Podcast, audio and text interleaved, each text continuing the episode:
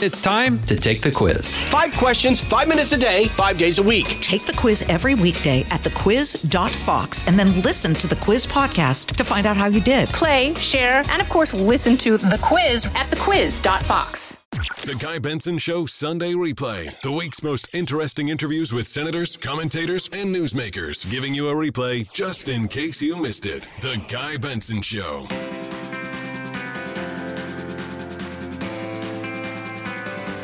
Listening. GuyBensonShow.com. Podcast is growing big time.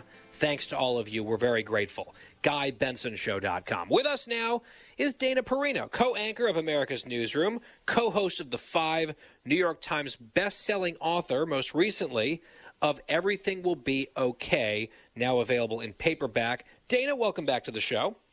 Great to be here. I was down at the border this week, Sunday through Tuesday, and I happened to be down just about an hour from Eagle Pass when the news was breaking that that soldier, that Texas National Guardsman, his body had been found as he had jumped into the Rio Grande to save some drowning migrants who turned out to be drug smugglers. They survived, he did not. And that day, the White House, which had been mum on this whole situation, I still don't think we've heard from the president on it at all. They were asked about it, and Jen Psaki gave an answer. You guys played it on the five that evening. I was watching. I could see, and maybe I'm overreading this, but I could see in your face that you were not necessarily a fan of how this Q&A went. We'll just play it real quick here. Cut 23. Does the White House feel at all responsible, and what what more can you offer to people who, you know, are on the border in border communities who are experiencing loss and, and trials like this? Well, I, I, of course, we are mourning the, the loss of his life, and we are grateful for the work of every National Guardsman. I would note that the National Guard work for the states, and so he is an employee of the Texas, Texas National Guard, and his efforts and his operation were directed by there, not by the federal government. Uh, in this in this effort, in this apparatus, uh, we've we've long stated that our immigration system is broken. There needs to be more done to invest in smarter security, to have a more effective asylum processing system and we would welcome any efforts to uh, for for any elected officials to work with us on that. So, Danny, you got the perfunctory expression of sorrow, and then a quick pivot to this was Texas that sent him there, and then a generic sort of boilerplate thing about solutions on a bipartisan level or something. What do you think of that answer? I thought it was terrible, and I imagine it's possible that in a future Jen Psaki memoir, she will write about it and say, whew, I really screwed up there. Because I can't imagine, well, look, I was very c- careful and cautious of everything that I've always said. And that was true at the podium. It was true when I was a little kid. Even when I was a child, if I ever heard my parents arguing, I would immediately go to, oh, he should have said this. Or if she wouldn't have just said that part, then they wouldn't be in an argument. And hmm. actually, if he had waited until we got home and then said it and not instead of doing it at the store. I mean, I was always constantly thinking of how is this going to come across. And so I internalized that and then I take that to the White House. Now, for better or worse, right? Because I think now, knowing what I know today and having more experience in the public and in terms of broadcast, I would be a better press secretary. But I, I would also say this: like, I, if I ever thought I would say something that would hurt someone's heart or that would hurt the president of the United States or that he wouldn't be proud of me for something I, I was going to say, especially if I had some wonderful snarky answer that I thought of that would make my friends laugh on Twitter, but wouldn't actually be very funny in the reality, then I just didn't say it. And you can just imagine that if you played the first part of that clip and it would just ended at, and we are grateful for all of the work of the National Guard, period. Stop talking. Why in the world would you go on to say, but it's not our fault? The only reason that the National Guard has been sent to the border is because the federal government isn't doing its job. Right. And I was just, I was really taken aback by it. I don't think it was intentional. However, every single one of us every day gets a million choices, and that includes what we say and don't say and she is a skilled professional. And I just imagine she would love to have a do over on that one. You know, Dana, you were talking about how this could reflect on her boss, the president. And again, I don't want to be too partisan or too nasty here, but I will point this out as I have before and just see what you think of it. President Biden ends all of his teleprompter addresses, like when he delivers a speech, he concludes with the line, May God protect our troops. And that's nice. This man, this specialist Evans, is one of those troops who selflessly hurled himself into a very dangerous situation to save the lives of people he had no idea who they were. He didn't know that they were allegedly criminals. He went to save them, and he did so successfully. He gave up his life in the process. And Joe Biden always says, May God protect our troops. He also went flying out of the gates, what was it, last year, on the whipping stuff on the Border Patrol mm-hmm. agents, that whole smear, which wasn't true at all. He came out guns blazing on that. They're going to pay. This is horrifying. They're whipping these people. He had no problem getting in front of all the microphones on that. Here's someone who's died in the Texas National Guard trying to deal with a situation that has been caused and fueled by the failures of this president. And we have not heard a single word from the president himself, not even a statement that they put out. I wonder if Psaki's sort of callous answer there actually is reflective of how the president is viewing this issue, i.e., callous lack of caring. Right. If, if your instinct is not to call the family as commander in chief, and to be able to tell Jen Psaki, you could just let the press know that I did talk to the family. No details. Don't need to know details. That you called would have mattered. Um, but that's not their instinct at all. But imagine, Guy, say Bishop Evans had seen those two struggling in the water but, you know, was looking at them thinking, mm, I don't really want to risk my life because who knows who they are. And those people had drowned and died. Do you think the White House would have made a comment? Absolutely. And so instead, what the White House could have done is say, we are so grateful for Bishop Evans, and we believe that his heroism and his quick thinking and his selflessness absolutely epitomizes the best of America. And we understand that's why so many people want to come here and we continue to work on blah, blah, blah, go into your boilerplate, whatever. Yeah, I've been pretty dismayed about it, got to say. Why can't they just say that? I mean, do they feel know. like if, if they don't blame Texas, if they don't take basically a shot at Greg Abbott, then they're sort of allowing this tragedy to maybe be put on them because they're failing so badly at the federal level, and so they have to make it political, and that's like their their ultimate instinct here. I don't know how that's going to persuade anyone or move the needle. I don't have they looked around and seen their approval ratings. Things are going terribly for them. I just I don't understand why they continue to make some of these decisions that they do. Well, imagine that you. Let's just take um, a, a situation, for example, in New Hampshire. That's going to be a place that will have a very tough Senate race, for example. And the Democrat Maggie Hassan she's all of a sudden for border security. Yeah. Why? Well, part it's partly is because of all the drugs that are there. They, the number of overdoses and deaths of young people in New Hampshire is outrageous. But imagine if President Biden were to take one of those cases and to say, "This shall not stand. These drugs coming across the southern border are killing our young people." But in this current White House, you almost would imagine that they would blame the state government for not catching that drug before it crossed the border between Vermont and New Hampshire as it was trafficked through the southern border. Well, because it's a Republican governor, right, Sununu? So that'd probably be the move, right? Check the check the name of the governor and whether there's a D or an R next yeah. to his name, and that's sort of how they proceed. Uh, I mean, it's it's really cynical, and it, it felt just like the opposite of compassion. And I I was horrified by it. And I will tell you, the people, the men and women down there, I was actually doing the show that day from Base Camp Alpha in Del Rio, Texas.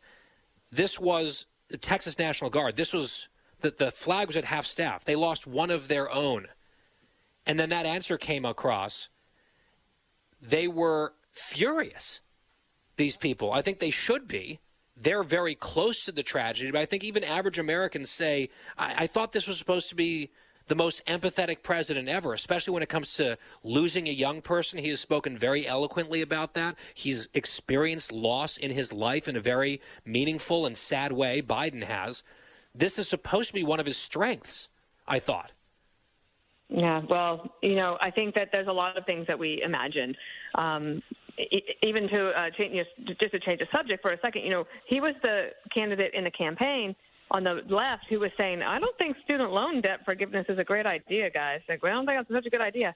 And now he's going to break a campaign promise and seek to cancel a bunch of student loan debt, which is, will be like the largest wealth transfer in history. But it's to take from some wealthy people, uh, and actually, I'm sorry, all taxpayers, and the wealth transfer is to the wealthy. Well, Dana, you've actually already built in my segue to my next topic, which was this. Nice. And so it's, it's worked out beautifully here, Dana. Here's the thing, and I like to put my cards on the table because I don't want people playing gotcha with me. I do not have student loans. I never had student loans. I had grandparents on my mother's side who worked very hard. They were not super wealthy people, but they left enough money for me and for my brother uh, to go to college, and that is something that I am forever grateful for.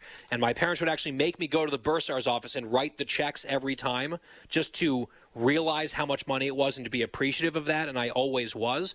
But I also graduated from college not burdened with that, and I understand a lot of people aren't in that boat, and I don't want to pretend like I'm speaking for them. However, there are a ton of people in this country. In fact, a majority of Americans, roughly 60%, don't go to college. Right? So right there there's a pretty large majority who don't go to college at all. Then you've got another subset of the population who went to college and who paid off, worked for years in many cases to pay off the loans that they agreed to pay off. They signed the contract, dot, you know, on the dotted line, and then they were responsible citizens and they made sacrifices in their lives. They didn't go on that vacation. They couldn't rent that apartment. They couldn't get that new car. Whatever it was, they did what they were obligated to do until the loans were paid off. And there's, I would say, one more subset here, Dana, which is people who, you know, let's say you're sitting there, you're a middle class kid from the suburbs of Chicago and you've been accepted to University of Chicago. You've been accepted to Northwestern. You've been accepted to Harvard. You're a smart kid. You've also been accepted to the University of Illinois, which is a good state school, not as prestigious, but they're willing to give you a full ride or close to one, and that allows your loans to be much, much lower. You make that decision rather than going to the prestige private school. You make that decision for yourself because you want to be responsible. All of these people that I just described – being responsible or not going to college, they're going to be the ones paying for people to have their loans forgiven who took out loans that they don't want to pay off. I don't want to pay off my mortgage. I'd love for it to go away. But I knew what I was getting into. I agreed to do it. I just am wondering I know, Dana, it's sort of the, the conventional wisdom here that the Democrats are going to do this and it's going to help them with young people are they underestimating the vastness of the backlash? Because there's a lot of fairness problems here if they move forward with something like this. Yeah, I think they'll lose entire generations of supporters. And I mean, also imagine imagine that you are somebody in this position and you've got a medical, a, a, a doctor, a doctorate or a medical degree, or even uh, became a lawyer. And I understand being saddled with this debt. And I actually think that if anyone cared really about this problem, they would ask these universities to pay this off. Their endowments are huge. I just was downstairs, downstairs in my in my apartment area. Um, I was I, I grabbed a sandwich, and here's a guy works his tail off every day, gets minimum wage and tips, and he has to pay payroll taxes, right? Wouldn't you be mortified if you were a lawyer and you were complaining about your student loans but you knew that this guy had to pitch in to help take care of you, that's just disgusting. And I think that there will be an amazing outcry. However, Guy, I do imagine that the media is not going to cover this very much. And it's once again going to be up to Fox News and the New York Post and the Wall Street Journal to get it out there. And, but it will get out there. It's sort of like the eviction moratorium. Remember when all these people, mm-hmm. we felt bad for them because they didn't pay their rent, but then we find out that there's actually so many of them were not paying rent, but they were going on fancy vacations and posting themselves at big parties on Instagram or subletting the apartment and pocketing the money.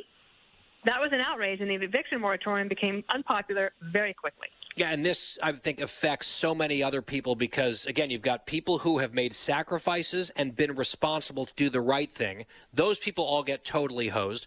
The large majority of Americans who don't go to college, they're on the hook for this. Like you've got working class Americans, to your point, the guy making the sandwich, working class Americans who didn't go to college, they're on the hook to pay for predominantly like middle to upper middle class, disproportionately white people to sort of get a freebie for no good reason, which of course will only fuel the cost of college going up, up, up even further.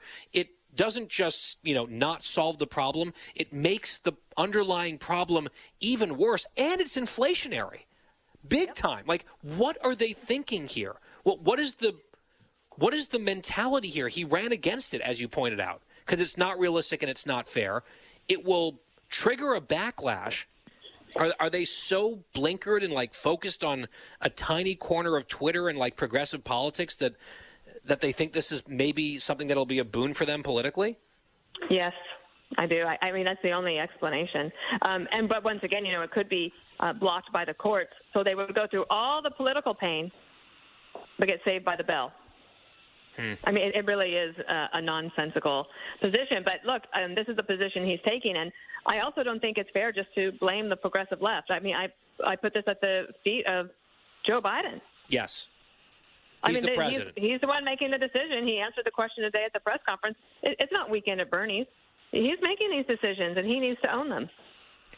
Dana Perino is co anchor of America's Newsroom from 9 to 11 Eastern Time on Fox News Channel. Then back every evening at 5 p.m. for the 5, also on FNC. She's got a string of best selling books. Most recently, Everything Will Be Okay, available in paperback. Dana, always enjoy it. Talk to you soon on the TV and the radio and in person and all the good things. Okay, love you much. Thank you. Likewise. It's The Guy Benson Show, and we'll be right back.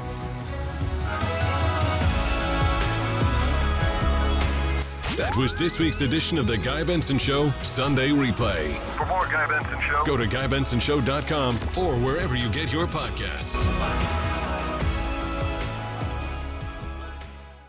I'm Charles Payne. Listen to my Unstoppable Prosperity podcast so I can get you making money right now. Whether stocks are hitting new all time highs or in free fall mode, opportunities abound. So, why are so many potential investors still sitting on the sidelines? In a new season of my podcast, I'm going to get you in the game. After 38 years on Wall Street, I'm ready to impart some lessons and get you invested in the greatest wealth generating machine in history. Listen anytime, everywhere at foxbusinesspodcast.com or wherever you listen to your favorite podcast.